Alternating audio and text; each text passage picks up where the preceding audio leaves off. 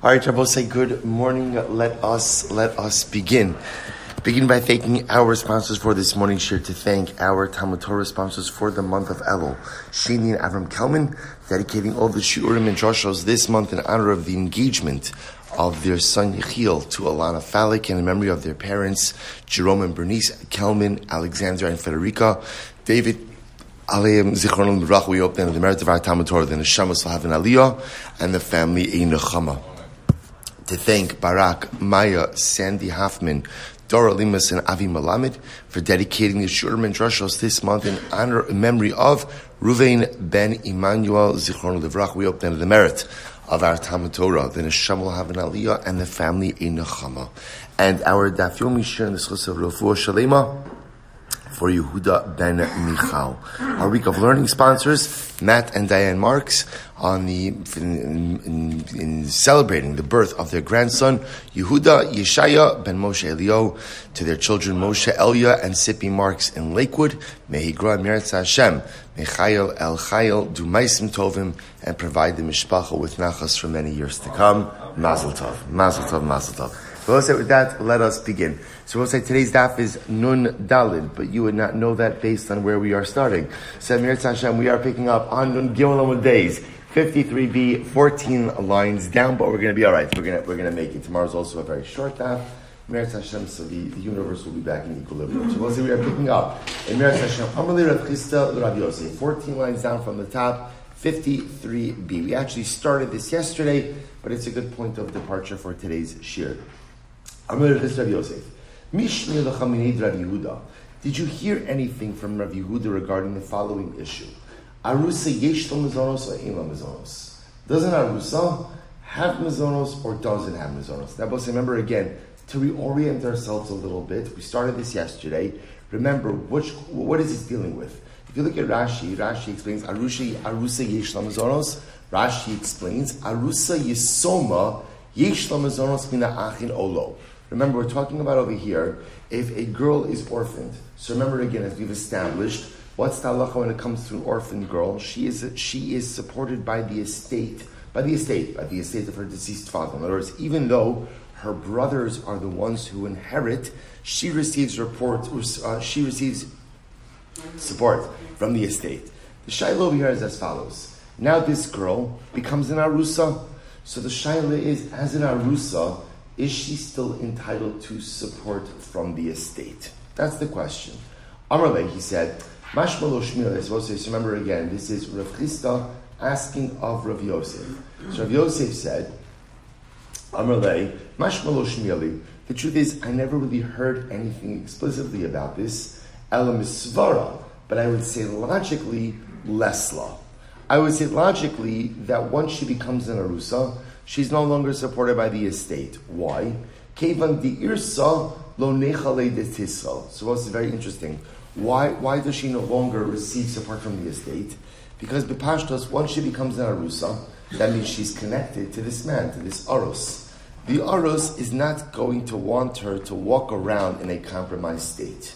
So therefore, by definition, once he realizes that she doesn't have a father, he is going to provide support for her. In other words, even though normally an arusa is not entitled to support from her arus, in this case where she is an orphan, the arus is going to recognize that he doesn't want his kala to walk around in a compromised state.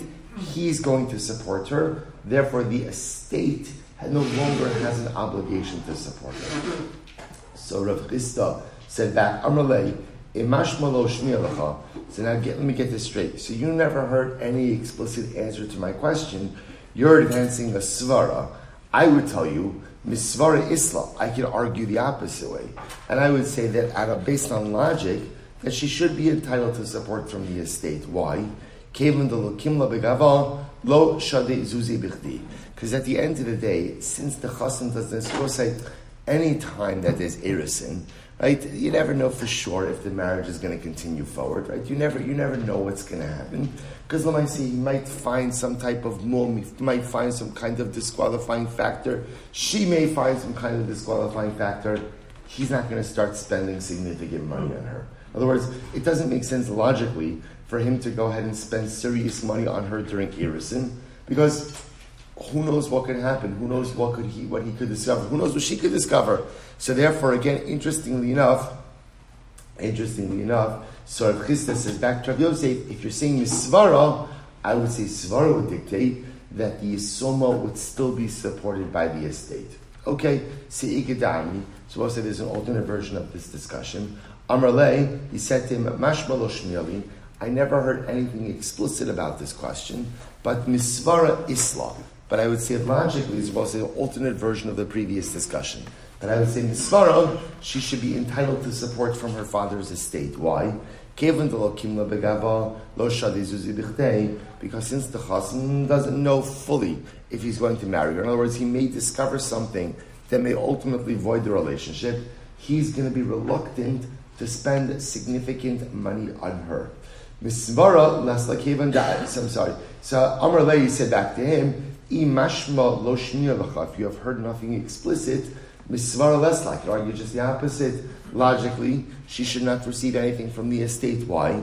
Kevan the irsa lo nichale de Because halacha lemaisa, since they had erisin, an aros is not going to want his kala to walk around in a compromised state, and therefore bepashtos he is going to provide her with support.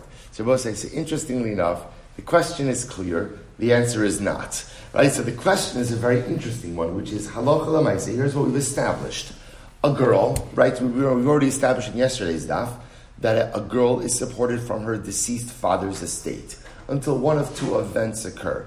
What are the two events? Either either bagrus or marriage or marriage. Here's the shaila. But marriage classically means what? Nisuin, because up through Erisin is when she's living in her father's home. Here's the shaila. So she's supported from the estate what happens during Erisin? That's our question. Or is it, in other words, we know until marriage, what, which part of marriage? Is she supported from her father's estate during Erisin or not? So I must say, if you notice, so what's the conclusion of the Gemara? The conclusion of the Gemara is er, very inconclusive. Right? In other words, the Gemara makes arguments both ways. Interestingly enough, the Rambam, the Rambam Paskins over here, the Rambam says, he says like this, um, the halacha is hama'aris pas hanizonos min ha'achin chayim mizonos mishas ha'irasin sharein lo mizonos mi'achera mi'achera ela ad shetis ares. Shabbos the Rambam Paskins that when a girl is being supported from the estate of her father, so mizonos from the estate ends at Erisin. Ends at Erisin. That's how the Rambam Paskins. Therefore, from Erisin and on, the husband will pick up the support obligation. That's how the Rambam Paskins. Good, let's go back there. Says the Gemara, Bo'emine, Bo'emine Mirav Sheshes. We'll see some other interesting cases. Bo'emine Sheshes. Mima'enes, Yesh Lamazonos, Ein Lamazonos. Was an interesting case. Remember, we've seen this before. We, we, well, we spoke about, we focused on this much in Yavamas. So we'll say, so we know, Midaraisa, a father has an ability to marry off his daughter. Okay? Now remember, we also pointed out that let's say the father died. The mother or the brother has the ability also to marry off the daughter. But again, what kind of marriage is it? It's marriage midrabanon. It's marriage midrabanon. So here's some uh, vaharaya. If the girl who's in this marriage decides that she wants out, how does she terminate the marriage? She simply refuses. Miyun. Miyun, that's all. She refuses the marriage and she's out of it. So say, here's the interesting shiloh. So now you have a girl who was married off, let's say, by her brother. Okay, so father's died. She's married off by her brother. She doesn't like the marriage anymore. She refuses. She does miyun. So now what's the shaila? Does she does she become entitled again to support from the estate? Right. So in other words, does she go back to being supported from the estate or not? So mima enes yesh lamazonos o ein lamazonos. Amal of sheshes. So we learn this. Amona bebeis aviha. Ugrusha beveis vishomeres yavam beveis If a girl is an almana in her father's home, in other she was widowed, or ultimately, again, she's divorced and she's living in her father's home, vishomeres yavam, or she's waiting yibum in her father's home, yesh lamazonos. Ultimately, again, she is entitled to mizonos. Now, if you look at Rashi, actually, now, yeah, sorry, Rabbi Yehuda Omer, Oda beveis aviha yesh lamazonos. Eina beveis aviha, ein lamazonos. So also Rabbi Yehuda says, if she's still in her father's home, she has mizonos. If she's not in her father's home, she doesn't have mizonos. Says the Gemara, sounds like they're saying the same thing. that if she's living in her father's home, she's entitled to mizonos. Yehuda hanu tanakamo elalav mima enes ikavenayu. Rabbi say see the case of mima enes is the nafkamina. The Tanakama savar isla. The Tanakama holds that a mima enes is entitled to mizonos. Rabbi Yehuda savar lesla, and Rabbi Yehuda holds that ultimately again a mima enes is not entitled to mizonos. So I will say fundamental fundamental distinction ultimately between Rabbi Huda and Rabbanon. So I will say, so again, fundamental machlokes, how do we paskin? So we'll say, just um, Rabbi Zokti, the Rambam says, it's actually same parak, I didn't quote you before the Maramakom. This is all in Hilchos Ishus Parak Yud Tes. So the previous halacha that we discussed was halacha Tes Vov. This is halacha Yud Dalet. So listen to this. Bas Hamima Enes, Harei Kishara Bonos V'Yeshlam Mazonos. The Rambam Paskins, if a girl does miyun, if a girl does miyun, she is restored back to her father's home. So now in this case, the father's dead. She's restored back to the estate and once again is supported from the estate. Incredible. So it's an interesting case. What about the daughter of the Yavama? Rabbi says, so just, just to understand what happens over here. Reuven was married to Rachel. Switching gears a little bit over here. Reuven is married to Rachel. Oh, I'm sorry, no. Right. Reuven's married to Rachel. Reuven dies without children. He dies without children. So Reuven has a brother, right? Rachel does Yibum with Shimon. Rachel and Shimon have a daughter. A daughter. So I say, here's the Shiloh. So the Gemara says, so Yivama yesh lamazonos ein lamazonos. Is a Yivama, is a Yivama entitled to mizonos or not? So I will say, so now watch this.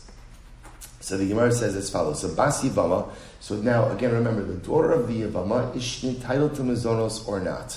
So the Gemara says, Kevin Damar Ksuva San Baila Harishon. Now remember again, about say back to our Yivama stays a little bit. Rachel's Ksuva is against whose estate? Rachel's ksuva is against Ruvain's estate, right? Her deceased husband. Remember, Shimon has no obligation of a ksuva. He has an obligation with the ksuva satisfied through Ruvain's. So do we say Therefore, again, since since Rachel's ksuva comes from Ruvain's estate, therefore Rachel's daughter is supported by Ruvain's estate as well. So the Gemara says, "Oh, eh, so the Gemara says, given our marriage ksuva say by rishon lesla, o dilma kevan de isti lesla merishon takino le rabbanon misheni." So, so here's the interesting question. On one hand, you could say, on one hand, you could say since Rachel's ksuva, so let's play this out. Rachel's ksuva comes from Ruvain's estate, Ruvain, the deceased husband. Now remember, the obligation to support a daughter Rabosa is what? A Tnai ksuva. Right? Ultimately, again, that is a function of ksuva. So maybe daughter is supported from the estate. Daughter is supported from the estate that has the obligation of ksuva. Since ksuva obligation comes from Ruvain's estate, Therefore, Rachel's daughter, even though her daughter is from who? From who? From Shimon, the Yavam, should be supported from Ruvain's estate. On the other hand, and therefore again, she's not entitled to any mazonos from Shimon's estate. On the other hand, what's the halacha if Ruvain died and he had no money? Whose, whose estate does, does Rachel's ksuva come from? Right? Who does it? it comes from Shimon. So therefore, maybe Shimon has a support obligation. To which the Gemara says, Teku. The Gemara says ultimately, again, we're not exactly sure about that. The Gemara ends off without without answering that. Okay, so the Rebbe says so that that's the last part of this. Let's go back there. Fascinating idea. So we'll say, so I'll just tell you, in this case also, here, I didn't, I didn't actually quote this. I didn't quote this over here from the Rambam. So the halacha is about we're going to see that ultimately in this case, where Reuven dies and he does not have an estate, or there is no money, so ultimately support obligation for Rachel's daughter will come from Shimon's estate. So Shimon will ultimately again have the obligation to support his biological daughter. Okay, beautiful. Says go weiter. By Rebbe Lazar. So Rebbe Lazar asked the following Shiloh. Bas Shnia, Yesh. Well, it's an interesting case. Again, a lot of Chazar from Yivamis today. Remember, there's a concept of a Shnia. Shnia means a erva midrabanon. Right? So there's ervas doraisa, and then there are and then there are, there are rabbinic ervas. Let's say a man marries a rabbinic erva. Excuse me. A man marries, no, no, I'm good, I'm good, I'm, I'm fine, I'm fine. Thank you. A man marries a rabbinic erva. A man marries a rabbinic erva. Asr, but marriage works. They have a daughter. They have a daughter. So bas shnia, yesh Ultimately, again, I want to say interesting shaila. Is this girl entitled to mazonos or not? So here, she is the product of a rabbinically prohibited marriage. Is she entitled to mazonos? So top of Lundal, we'll say 54a. Kavan the less laksuva, less la mizone. So we'll say on one hand, remember, if a man marries a shnia, there's no ksuva, which makes sense. Chazal only instituted a ksuva when? When? When? In a legal marriage. But if you're marrying illegally, there's no ksuva. So on one hand, we could say that since halacha lamaisa, when Ruven marries Rachel, and in this case Rachel is a shnia, so since there's no ksuva, there's no so there's also no support obligation for the daughter. O Dilma, kevan da avda is kevan. I'm sorry. O Dilma, ima da avda isura kansur rabbanon. Ihi delo avda isura lo kansur rabbanon. I say on the other hand, maybe you could say, who did Chazal penalize? Chazal penalized the mother because the mother did something wrong. She married illegally, but the daughter did nothing illegal, right? The daughter didn't do anything, so maybe she should not be penalized and she should receive mizonos, even though her mother does not have a ksuba, to which the Gemara says, Teku. Gemara leaves it open. Bayrava, Ares de Kasha, Basarusa, Yesh Lamazonos, Ein Lamazonos. So here's an interesting case. The daughter of an Arusa. And I will say, how exactly do you have the daughter of an Arusa? So it's a simple case. Chassan and Kala clearly spent a bit too much time together. So, in this case over here, right, Reuven and Rachel. Now again, again, they're married. They had Erison. They had Erison. They jumped the gun a little bit, right? They had Erison, and now they have a child during Erison. So we'll say interesting shaila. So ultimately, again, so Reuven and Rachel married. They have a daughter.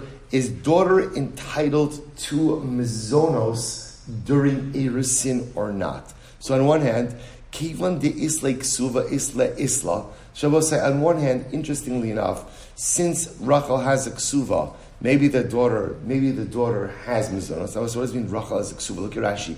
Kivan de isla ksuva, kivan kigon shekasav la mina irusin. Inami rabbanon taku nami larusin. Say, I just want to point out something interesting because we see this back and forth a little bit which is you see this little bit of ambiguity in the Gemara as to at what point in time does a husband have an obligation for ksuva. Now the truth is, I already showed you the Rambam on this and the Shulchan Aruch, and the Rambam Shulchan Aruch paskin that halacha lamaisa, the obligation for a ksuva doesn't begin until nisuin. That's how they paskin. Even though that's how they paskin, the Gemara clearly goes back and forth with this yisod and identify. So, so Rashi says maybe we're talking about a case where a husband obligated himself in ksuva as of erisin, or no, maybe the core, maybe the core obligation for ksuva does exist as of erisin. So on one hand, maybe we say since there's some type of ksuva obligation by erisin, therefore there's a chiyav mizonos. So the Gemara says, oh Dilma, lo takino the rabbanim ksuva ad shas nisuin lesla, or maybe not. Maybe ksuva doesn't really apply up until nisuin, and therefore ultimately again there's no obligation of support. Teku. So we'll say the Gemara once again says teku. Good. So by Rav Papa, another kasha. Rav Papa asked the following: Anusa yesh lamazonos ein lamazonos. We'll say a very interesting case. Let's say a man violates a woman. Ruvain violates Rachel. They have a daughter. They have a daughter. So now is Ruvain obligated in the support of this daughter? To which the Gemara says, well, let's analyze. So the Gemara says, Alibut Rabbi Yossi, Rabbi Huda, Loti Bailacha, Damar Yesh Lak Suva Mana. So it's according to Rabbi Yossi, that's not a shayla, because Rabbi Yossi Huda holds, and also remember again, what's talacha when a man violates a woman? What's talacha? What's talacha? So remember again, we, we, we did this sugi, we spent a lot of time on this. So first of all, there's multiple forms of repayments, right? There's knas, there's sheves, there's ripui, there's boshes, and there's also an obligation to marry her. Right? There's also the only people who could object to the marriage are are the woman herself or her father. Right? The violator cannot. So interestingly enough, Rabbi Yosef Yehuda holds there is also a ksuva. he's obligated in ksuva to her. So therefore, Rabbi Yosef Yehuda, obviously, since there's a ksuva, that also means that he has an obligation to what? To support the daughter. Support the daughter. So kiti rabbanon. The amri yotze kesef knasa biksuvasa. They both say the shayl is going to the rabbanon. Now the rabbanon hold that halacha lamaisa there is no ksuva. The rabbanon hold that the penalty payment is in lieu of a ksuva. So say, so according to them, here's the shaila. So what do we say? Kevan the less la ksuva, less la mazone. So do we say that since there's no ksuva, therefore violator Ruvain has no support obligation towards his daughter? O dilma ksuva taimamai. Rabbi say, why did Chazal institute a ksuva? We actually never explicitly articulated this, but it is interesting to point out. We'll say ultimately, actually, I'm sorry, we did articulate it. We'll talk about it more in depth. Why did Chazal institute a ksuva? I will say the Gemara says, "Kedei shalote kala be'inov lotzia." What were Chazal concerned about? Chazal were concerned that if divorce was too easy, a man might simply get upset at his wife and what? Summarily divorce. Remember, I will say, since the whole get process is a little bit, remember, it's, it's not, the power is not equally vested in both parties. Right? The get, the, the power of the get is certainly shifted towards the husband. So the husband could just summarily divorce his wife. So how did Chazal level the playing field a little bit between husband and wife? Ultimately, a ksuva. A ksuva. Because what a ksuva says is fine, you want to get divorced, okay, but there is a significant financial payout. So therefore, that significant financial payout causes a husband to be a little bit more dispassionate in making his decision. So the Gemara says, therefore, ksuva is there to make a husband think twice about getting divorced. However, in this case, V'hala matzi mafikla. Now, I will say in this case of the violator, do you need a ksuva? Do you need a ksuva? No. Why? Because the Torah itself says, lo yucha l'shalcha, that ultimately, again, the violator is never permitted to go ahead and divorce his wife. So therefore, maybe over here there's no ksuva, but because there's no ksuva, therefore what? There's also no support obligation, to which the one, once again the Gemara says, teku. So the Gemara leaves it as an open-ended question. So the Gemara goes weiter. At tehiyas So remember, so remember now we're working our way through the Mishnah. What did the Mishnah say? The Mishnah pointed out. The Mishnah pointed out that halacha lamaisa, one of the other clauses in the ksuva. Sorry, one of the other clauses in the ksuva is that halacha lamaisa. The husband says, if I die, if I die and you are a widow, so halacha lamaisa, you can live in my home all the days of your, widowhood. So it sounds like from the Mishnah that Allah Alamaisa, the widow has the ability to live in the estate up until the time that she gets remarried. So let's analyze this a little bit. So both say really fascinating sugya. So Tani Rav Yosef, bebesi v'lo bebiksi. You could live in my house, but not my hut. Now, what does that mean? Take a look at Rashi. Right across. We'll say first wide line on Nundal 54a. First wide line, Nundal, right across in Rashi. Bebesi v'lo bebiksi. Im yesh lo bayis kofen es yarshin lo seis mother lefi kvoda ve'ein yecholin lomar lo lechila beis avicha it's a very interesting halacha. Assuming the husband has a home that is large enough for everyone, the widow has the right to live in the home. And the Yisomim, the orphans, because I will say, these cases make most sense if you imagine they are talking about a widow who is not the mother of the orphans. So now, father dies, sons inherit the estate, and there is this woman living with them. Now, granted, the woman is their stepmother, is their father's, is their father's wife, but you know, not, not all, not all situations of step parents necessarily work out well. So the idea is like this. I might have thought that the orphans could say, listen, thank you, you are a wonderful wife to our father, but this, we don't, we don't want to live together. So you go live in your father's home, go back to your family, we will support you. We'll provide you with support. So what the Mishnah teaches us is that halacha l'maisa, assuming that the home is large enough to accommodate all of them, the Yisomim do not have a right to force her out. They don't have a right to tell her that she has to go live somewhere else. However, Rashi says, Aval ba'alma. Let's say the father did not leave behind the house, but instead a hut. They will say, a hut is a, is a bit hyperbolic. What it means is the house is too small for everyone to live in. In that case, in that case, the Gemara says, "Yicholim lomar lechi metzlenu da'at tehiyasva bebesi kasav l'chavalo bebiksi. In that case, the Yisomim can tell her, listen, we're going to support you, but you can't live here. The house is not big enough for all of us. And I will say, the idea over here is, the idea over here is that Rav Yosef is darshaning, he says to her, you can live in my house. House by definition means what? A domicile capable of accommodating everyone. But if the domicile is not capable of accommodating everyone, they can tell her, you move out and we'll support you. Avamazoni Isla, but they have to support her. Mar bar Rav Ashi or Marfila Mazoni Nami Lesla. The is very interesting. Mar bar Rav Ashi says, no, no, no. If the house is too small and she has to and she has to leave, ultimately again Rav Mar bar Rav Ashi says they're not even obligated to support her. We will say, now, interestingly enough, what's the logic behind that? Sounds like, according to Mar bar Rav Ashi, the support obligation is a function of living together. Once they can't live together, by definition, there is no longer any support. The Gemara says, furthermore, the less kimar bar Rav Ashi, the halacha does not follow mar bar Rav Ashi, and even in a situation where, let's say, the house is not big enough to accommodate all of them, and therefore she's going to move, they still have an obligation to support her. Amar of Nachman, Amar Shmuel. Interesting case here. Tavualino, say Paisa, in Lamazonos. What's here's an interesting case. So let's say Reuven's married to Rachel.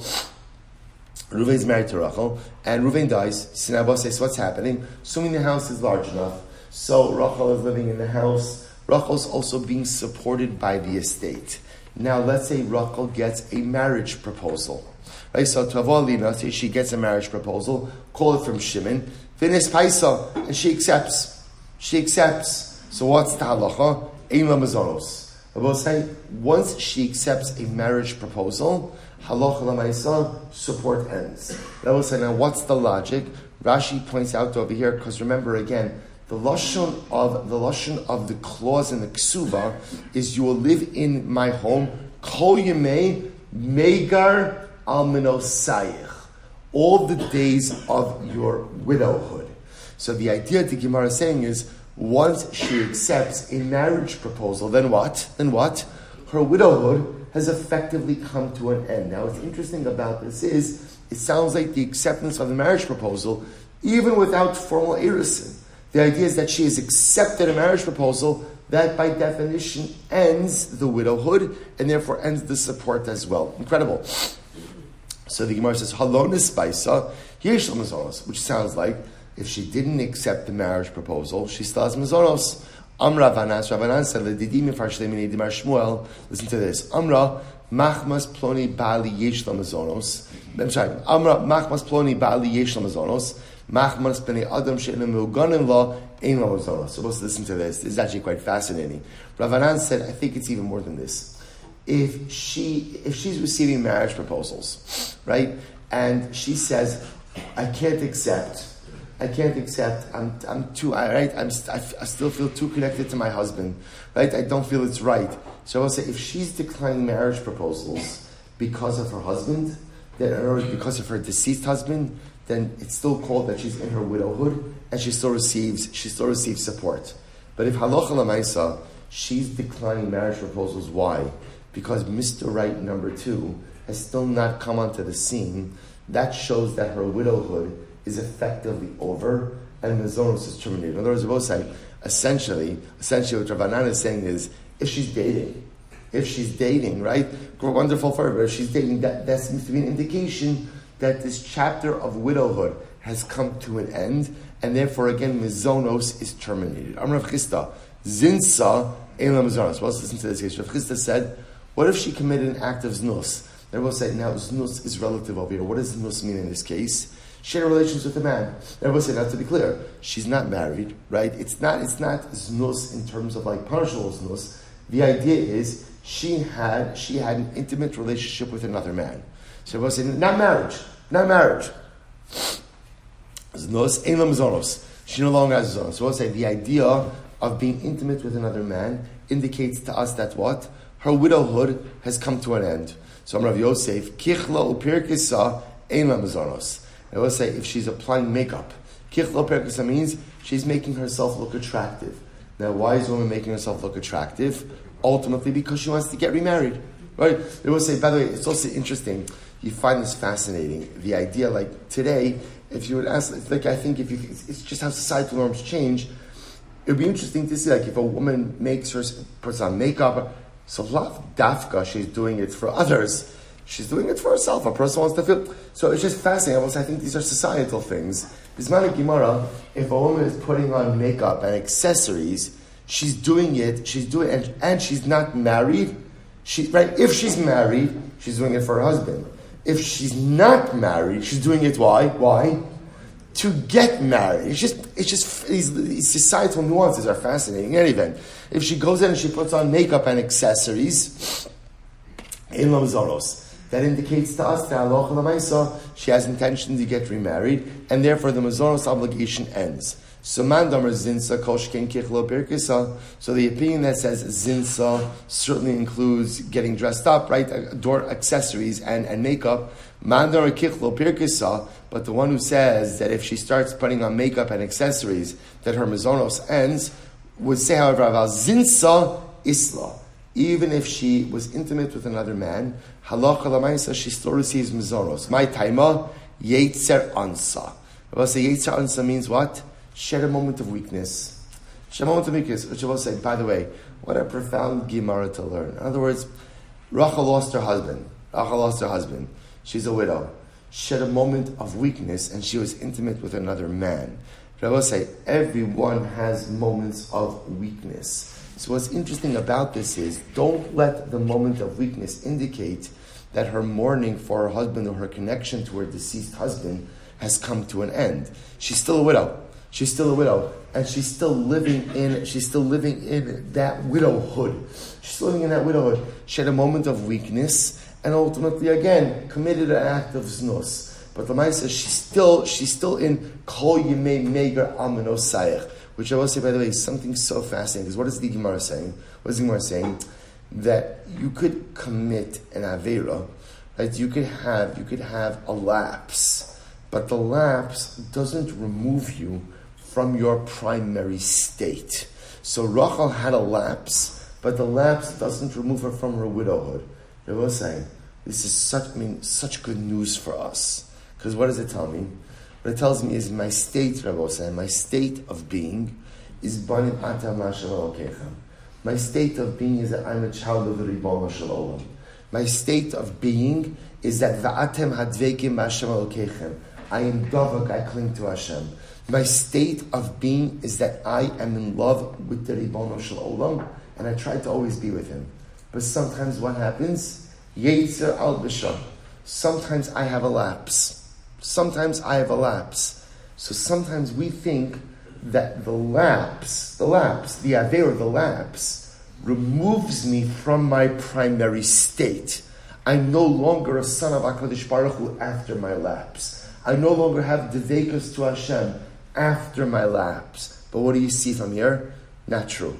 A lapse is a lapse, but that's exactly what it is. It's a momentary removal, but it does not go ahead and fully remove me from my primary state.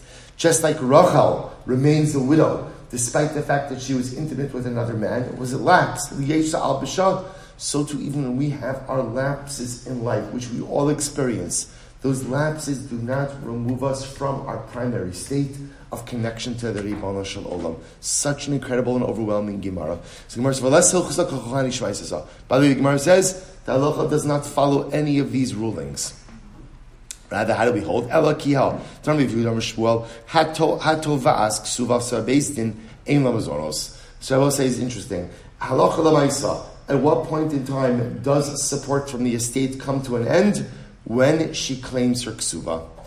Rabbi say, when Rachel shows up in Din, and she says, okay, I want, I want my ksuva. At that point in time, the moment she claims ksuva, mizonos ends. Rabbi said, obviously, if she gets remarried, if she gets remarried, of course, mizonos ends. At the moment of remarriage, the estate would also pay her out her, her ksuva and she would be done.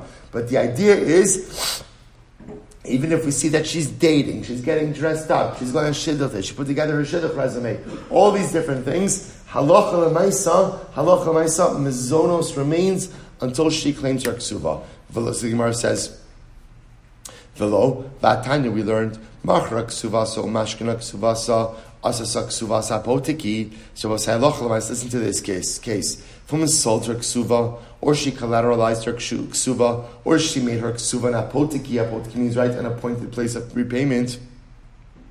La'achar, she did this to someone else. Ila mazonos. So we'll say, in other words, if she did any of these things with her ksuva, she does not have mazonos. Hani in tova'as lo. So we'll say, it sounds like only if she did these things with her ksuva.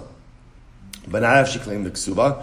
To which the Gemara says, no, no, no. Hani bein bebezdin, bein shalo bebezdin. So, tov, so the Gemara says, these items, if she will say, if she utilized her ksuba in any of these ways, in Bezdin, outside of Bezdin, that effectively ends Mazonos. However, Tovas, bebezdin in shalo bebezdin lo. But if she claims her ksuva, I will say the moment she claims her ksuva, either in bezdin or outside of bezdin, that ends that ends mizonos. So therefore, I will say halacha here is as follows: that if a woman claims she asks for her payment of her ksuva, whether she asks for that payment in Din or outside of Din, the mizonos obligation comes to an end. That's possibility one.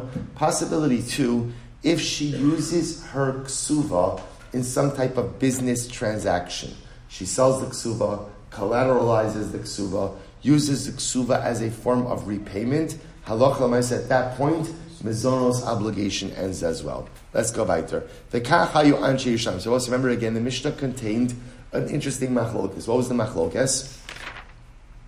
The machlokes in the Mishnah was the machlokes in the Mishnah was as follows. The Mishnah quotes and says that halacha lemaisa, the support obligation, right? The, the of Yerushalayim and the Galil was that a husband was obligated to the estate was obligated to support the widow all the days of her widowhood, right? And the estate, the estate would just have to bear the support. In Yehuda, they had an interesting, they had an interesting phrase. In Yehuda, they would say they would write "Achiyirtzu hayarshim In in Yehuda, they had an interesting right that the yarshim, the inheritors, could choose to pay. They could support her, but they could also choose to terminate support by paying out her ksuva whenever they decided. So an interesting distinction. So again, in Yerushalayim and the Galil, the estate had to support the widow until the widow decided to collect her ksuva or she gets remarried. In Yehuda, power was vested in the heirs. And the heirs could decide at any point in time, we don't want to support you anymore. Here's your ksuva, hatzlacha rabba. So says the Gemara, itma rav amar Allah kan Yehuda. Rav says halacha is like Anshe Yehuda. Ushmuel Amar halacha ka Galil. And Shmuel says no, the halacha is like Anshe Galil. I both say Galil is Galil and Yerushalayim. Galil. So the Gemara says Bavel v'chol parvad v'chol parvada no karav. So Bavel and all the surrounding areas conducting themselves like Rav. Narda v'chol parvada no kushmuel. And both say Narda, Narda, and all the surrounding areas ultimately went ahead and conducted themselves conducted themselves like Shmuel. Like Shmuel. Good. Says the Gemara, listen to this. So Ahi Bas Mechuza, the Sibel Narda, there was a lady from Mechuza who married a man from Narda, Asula Kamei Rav Nachman. So ultimately, again, so they came before Rav Nachman. Shamala Kala de Bas Mechuza, he, he heard from her accent that she was from Mechuza. Amr Lahu, Pavel V'chor Parvada, Kirav, Kino Kirav. So apparently Mechuza was, uh, was an outlying city of Babel. So Rav, so Rav Nachman said, oh, Bavel and all of its surrounding areas, Paskin like Rav. Amrullah, they said to him, but. But this lady married a guy from Narda. Amrullahu ihachi Narda v'chal parvadana kishmol. Ultimately, again, Narda and all the surrounding cities ultimately conducted themselves like Shmuel. V'ad hecha Narda. And we'll say, how far does Narda extend? So the Gemara says, ad hecha desagi kabed Narda up until the area where they used the Nahardoin measurements. Okay, so we'll say so fundamental machlokes in the Mishnah again, and I will say this was just based on locale. So in some places, the support obligation of a widow continued until the widow herself got remarried or demanded her ksuva. Yeah, that was in Yerushalayim and Galil. In Yehuda, ultimately support of the widow was dependent on the heirs. The heirs could support her as long as they want, but the moment they decided they didn't want to, they had the right to pay out her ksuva, and support ended. Itmar, Rabbi another interesting halacha. Almana, Rabbi say, now listen to this. We're transitioning now to ksuva. So assuming now the estate is ready to pay out the ksuva of the almana. Rav Amar Shamin Masha Aleha. We'll say this is fascinating. So Almana shows up, Almana shows up to Din. Rav says, included in the valuation of the ksuva is the clothing that she's wearing. Her clothing is considered to be the property of the estate. So we'll say, if you can imagine, so Rachel is married to Ruvain, Ruvain dies, Reuven dies. Rachel decides now she wants to strike out on her own. So therefore, again, she comes. she demands her ksuba. She comes to Beis Din. She shows up to Beis Din. She's wearing her mink, right, wearing her fur coat. So Beis Din says, "Okay." Rav says, "Fine," but that fur coat, by the way, that's the property of the estate, and therefore that's fine. It's yours, but it's part of, but it's part of the ksuba evaluation. Shmuel Shmuel says, "No, in No, no, no. Clothing belongs to her." Clothing was given to her, and therefore Allah says is not part of the valuation of the estate. Chibar Avin v'chilufa belikut. Say the opposite is a lokit. Now both say a lokit was a worker. Now this is an interesting arrangement. The lokit, I say, was someone who worked for you. You didn't pay him a wage. You didn't pay him a wage. He lived in his house. He lived in your house. Essentially, you gave him room, board, and clothing. And clothing. So the Gemara says they, they hold the opposite by the worker. Rav Kahana Masni the. Rav Masni Rav Kahana said, no, no, no. The same opinions about whether or not clothing belongs to the individual, belongs to the estate. The same machlokis by a wife is the same machlokis by a worker. Balakit umanach basimna yasma va'armalta shalakupok. Amrav Nachman, Avagad the Samasi Sekavasi even though we learned in the Mishnah like Shmuel, Hilchas Sakavase de Rav, the halacha still follows Rav. Disnan, Echad hamakdish nechasav, ve'echad hamarchis atzmo. Both say if a person consecrates his property or a person pledges his value to the Beis Hamikdash, ein lo biksus ishto, velo biksus barav. A person has no rights in the clothing of his wife in the clothing of his wife, right, and not in the clothing of his children. Or even dies that he died on their behalf. Not even with new shoes that he purchased from but didn't yet give them. So we'll say, what does this indicate? What this indicates is the clothing of a wife belongs to who? To a wife. It's hers. It's hers. Now, both say, now, interestingly enough, this, this is the position ultimately again of Shmuel, but yet the halachas, the Gemara says, the halachas still follows Rav. Armali Rav Rav Rav Nachman, v'chini achar l'snam asisik avasi de Shmuel, amai hilchos I don't understand. If you just quoted a Mishnah that paskins like Shmuel, why would the halacha be like Rav? Amrlei lichora kishmuel riata. Ki ma'ayanta ba hilchasa, hilchasa kavase de Rav. Even though at first glance it looks like the halacha follows Shmuel, when you delve a bit more into it, the halacha follows Rav. How so? So the Gemara says, my taima, what's the reason? Ki akni la adaita la mekam kameh. Adaita la mishka la mefak lo akni la. Because they will say again, the pashtos, when a husband gives his wife something, I will say, why does a husband give his wife something? It's with understanding that what? That what? That they're going to be married. That they're going to be married. Right? That, that, that, that's the intention. That's why a husband gives his wife stuff. He doesn't give her stuff with the intention that they're no longer going to be married. And therefore, to say that is why Shmuel Paskins, that halacha, I'm sorry, that's why Rav Paskins, that halacha lamaisa, halacha lamaisa, when they, when, let's say, the estate is settled, in this case, the payment of the ksuva, ultimately, again, part of that payment includes the clothing that she is wearing. And I will say, I'll point out, interestingly enough, the Rambam Paskis is something interesting. The Rambam Paskis is in Hilchos Ishos. Perek Taznayin Alocha Dalad, the Rambam says, V'chein eskinu, shekishetavod ligbos ksuvasa achamoso, los good, he goes on, he says, V'shamin la masha aleha. Incredible. The Rambam Paskins, that Alocha Lamaisa, Hmm. what she comes wearing to Beis Din, what she comes wearing to Beis Din, ultimately again is included in the ksuva settlement. So even the clothing on her back ultimately again becomes part of the ksuva settlement. The Gemara goes weiter.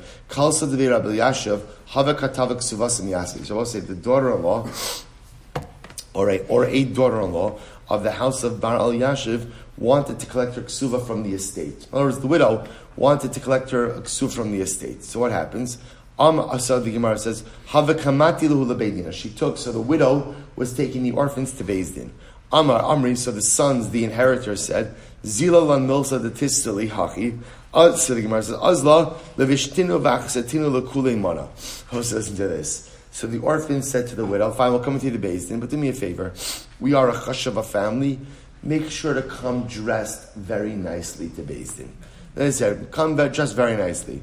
So the widow said, fine. She went ahead and she dressed up very nicely, right? She put on all of her nice clothing. Also, to Damra Almana Shamin Ma Shala. So ultimately, again, it's fine, but ultimately, again, they came up for Ravina. Ravina said, by the Paskin like Rav. Again, I will say, this was a case, and it sounds like the backstory was that the Yisomim felt that the widow was taking a certain advantage of the estate, and they wanted the Din to see all the stuff that she has. So she came wearing all of her nice adornments, and Ravina said, Wonderful, beautiful, we're going to give you your ksuva, but understand those items are part of the ksuva settlement as well.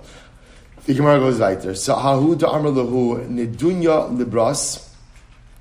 Supposed to listen to this. Hahu Amr Lahu, Hahu Amr Lahu, Nedunya Libras. Ultimately, I will say, here's the case. A man goes ahead and says, now Rashi says this is a shchid A man who's on his deathbed. A man who's on his deathbed, and he wants to go ahead and give a certain dowry to his daughter. Look at Rashi, second to last line Rashi.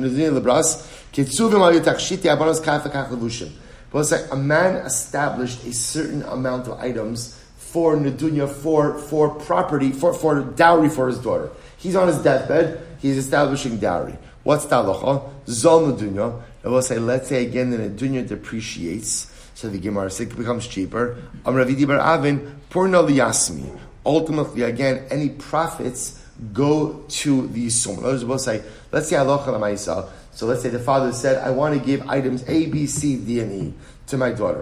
They will say, let's say the price of the value of those items go down. So on one end we could say, maybe what the father was guaranteeing was what? The value of the items. Value of the items. So now that the item is appreciated, you have to give her more for her for a dowry. To which the says, no, no, no. What we look at, I will say, is the father wanted to give her those things. Even though those items appreciated in value, give her those things. The idea is any type of swing in profit remains with the estate. Remains with the estate. Ha'ud Amr Lahu, similarly again, a man says about his daughter, Amr Gezer will say, Arba Mea Zuze, Min Chamra Libras. A man says, I want to give 400 zuz worth of wine to my daughter. This was the dowry. This was the dowry, right? Four, 400 zuz worth of wine to my daughter. So, Iyakir Chamra. Rabbi say, now what happened? Rabbi say, so let's say for argument's sake, at the time that he said it, at the time that he said it, excuse me, at the time that he said it, let's say 400 zuz worth of wine was a, was a 100 barrels. And then what happened? Iyakir Chamra. Wine goes up in value. So now again, it's only 80 barrels. So what's that? Rav Yosef, Rav Chaliyasmi. Ultimately, Rav say. So again, remember, the idea here always is any change in status, the profit always goes to the estate. Krevi Rabbi Yochanan, Havelu Isas Abba, Dava Kamafse Damazoi. A very interesting case over here. Relatives of Rabbi Yochanan, so what's relatives of Rabbi Yochanan, had a had a literally again a wife of their father, which means again, so relatives of Rabbi Yochanan had a widow living in their home, right? So the father died, the widow is living in the house. Listen to this. David Kamaf Sedamizoni. Apparently, she ate a lot. She ate a lot. So she is burning through mizonos like no one's business. Right? So we'll say, so what's going on over here? So Asula Kami Rabbi Yochanan. So they come before Rabbi Yochanan. Come before Rabbi Yochanan. Amr Lehu. So Rabbi Yochanan says like this: Aizil va'amru leilavuch. And I will say now, I want to point out over here. What's happening over here is what's happening over here is the father's still alive. In other words, he, here's the interesting case. It sounds like they're the kids, right? So we'll call Reuven's married to Rachel, right? Reuven's got his sons. Reuven's got his sons. The sons are looking like Rachel, and she she is like a Mizono tsunami over here, right? So she's blowing through the estate. So the problem is the kids not that anyone wants to think about the demise of their parent, but right, one day the kids are going to inherit the estate. At this rate, at this rate, Rachel is going to eat. Rachel is literally eating through their inheritance. So what's saying? So, so the shaila just is the shaila just is, do they have a mechanism? So let's listen to this. So they come before Rabbi Yochanan. So Rabbi Yochanan says, listen, Amrluhu, Ezlu v'Amrlu abuchun, Diniyache luhu ara lemizona. Go tell your father that your father should tell his wife this field is for your mizonos. This field is for your mizonos. In other words, be miyache property for her mizonos. Now, now, what does that do? Well, what's, what's the benefit of that? The benefit of that is, listen, Rachel, do whatever you want. You, you, want to eat this field clean, eat it clean. But Lamaisa, this is what you have. Your mizon, right? Your mizonos obligation is tethered or is rooted in this field. Fine. So we'll say sounds like a pretty good answer. So, so by the way, so after they got this psak, which seems to address their issue, so I'll say, such what Rabbi Yochanan was saying is, you could remove the mazonos lien from the property and essentially vest from the general, what's called, remove the mazonos lien from what? From the estate and vest it in one parcel. So they came and they told Reish Lakish this great Ezer of Yochanan. So Amalu Kol Shekin No, no, no. What you know what your father just did? He he didn't remove the lien from the estate. He actually just added on another source of mizonos for her. Amrulei v'harab Yochanan lo amar. So I said to Ishlagish, Ishlagish, excuse me. Say, right? It's a funny conversation. Ishlagish, I mean, I know you're a great Rav and everything, but you know Rabbi Yochanan didn't say this. Rabbi Yochanan argued. So Amr, so listen to this. Amr lahu zilu havala. You better give her all the mazonos you want. V'ilo, and if you do not, mafikna luchu Rabbi Yochanan I'm going to remove Rabbi Yochanan from your ears. Which Rashi says is an expression of excommunication. Right? I am right. Rabbi Yochanan is wrong, and if you try to conduct yourself like Rabbi Yochanan, I will have you excommunicated. So Asl Kali Rabbi Yochanan. So I'll say they came, they came back to Rabbi Yochanan. Like, you're not going to believe what just happened. Yeah. Reish Lakish paskin against you, and he threatened us that if we paskin like you, he's going to excommunicate us. Amr lahu ma'aseh shekinegdi chaluk What can I do? What can I do? Ultimately, again, Reish Lakish is as great as I am he's arguing on me, and I listen. You, you gotta listen to him. Some Rabbi Avo. So I'll say now. I'll, I'll point out to Rabbi say that. But way, what's the machlokis over here? What's the machlokis? Rabbi say the fundamental machlokis is like this. Rabbi Yochanan clearly feels that although halakha ma'isa mizonos is an obligation on the estate, like any other obligation on the estate, you could choose to go ahead and connect that obligation to a particular parcel. I will say no different, by the way, that if halach l'maisa man has an obligation of ksuva, the ksuva devolves upon the entire estate. If a husband says to his wife, he makes a particular field in apotiki, apoteikai, she has to agree to it, right? And that, that field that's your ksuva, if she accepts it, it works. Rabbi Yochanan is going to say the same thing short from Mazonos. Reish Lakish argues, Rish says, no, no, no. The obligation of Mazonos is an all-encompassing obligation and you cannot remove it from the estate and vest it on one particular parcel. Shabbos says, the Gemara ends off by saying, Amar Rabbi Yavo, the Didim Yifar Shalem Yinid Rabbi Yochanan, Amar Lemezonos Ribala, the Silly Gemara says, Lemezonos Ribala, Lemezonos, Amar Lemezonos, I'm sorry, Lemezonos Ribala, Silly Gemara says, Ribala Mezonos. Shabbos said, if halacha l'maisa, so at the end of the day, Rabbi Yochanan says like this, it all depends on how you phrase it. If a husband goes, if a husband says to his wife, this field is going to be for you limizonos. Limizonos is providing her with an extra source for her mizonos.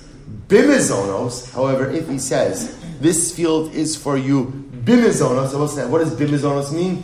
Bimizonos means for your right. Limizonos, well, limizonos means for your ksuva. Bimizonos means in your ksuva obligation. What it means is bimizonos is a limiting, a, limit, a limiting, a limitation this field for you is bimizonos, then ultimately cuts. I will say that's how the Rambam paskins.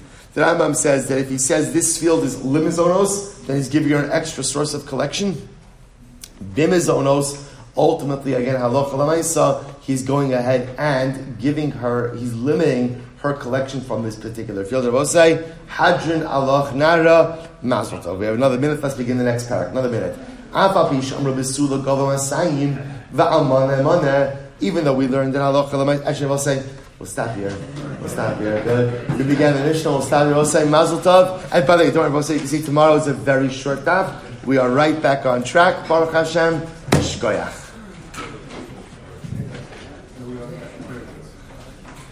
All right, Chevron, everyone have a wonderful, wonderful day. Shkoyach.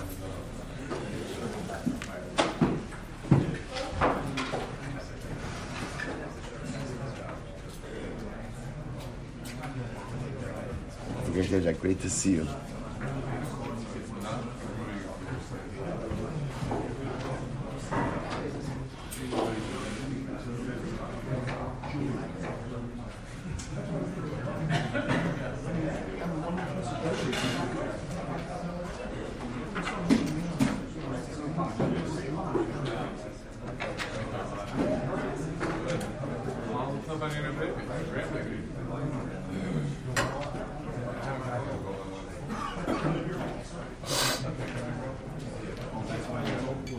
Thank you, Sebby. Thank you.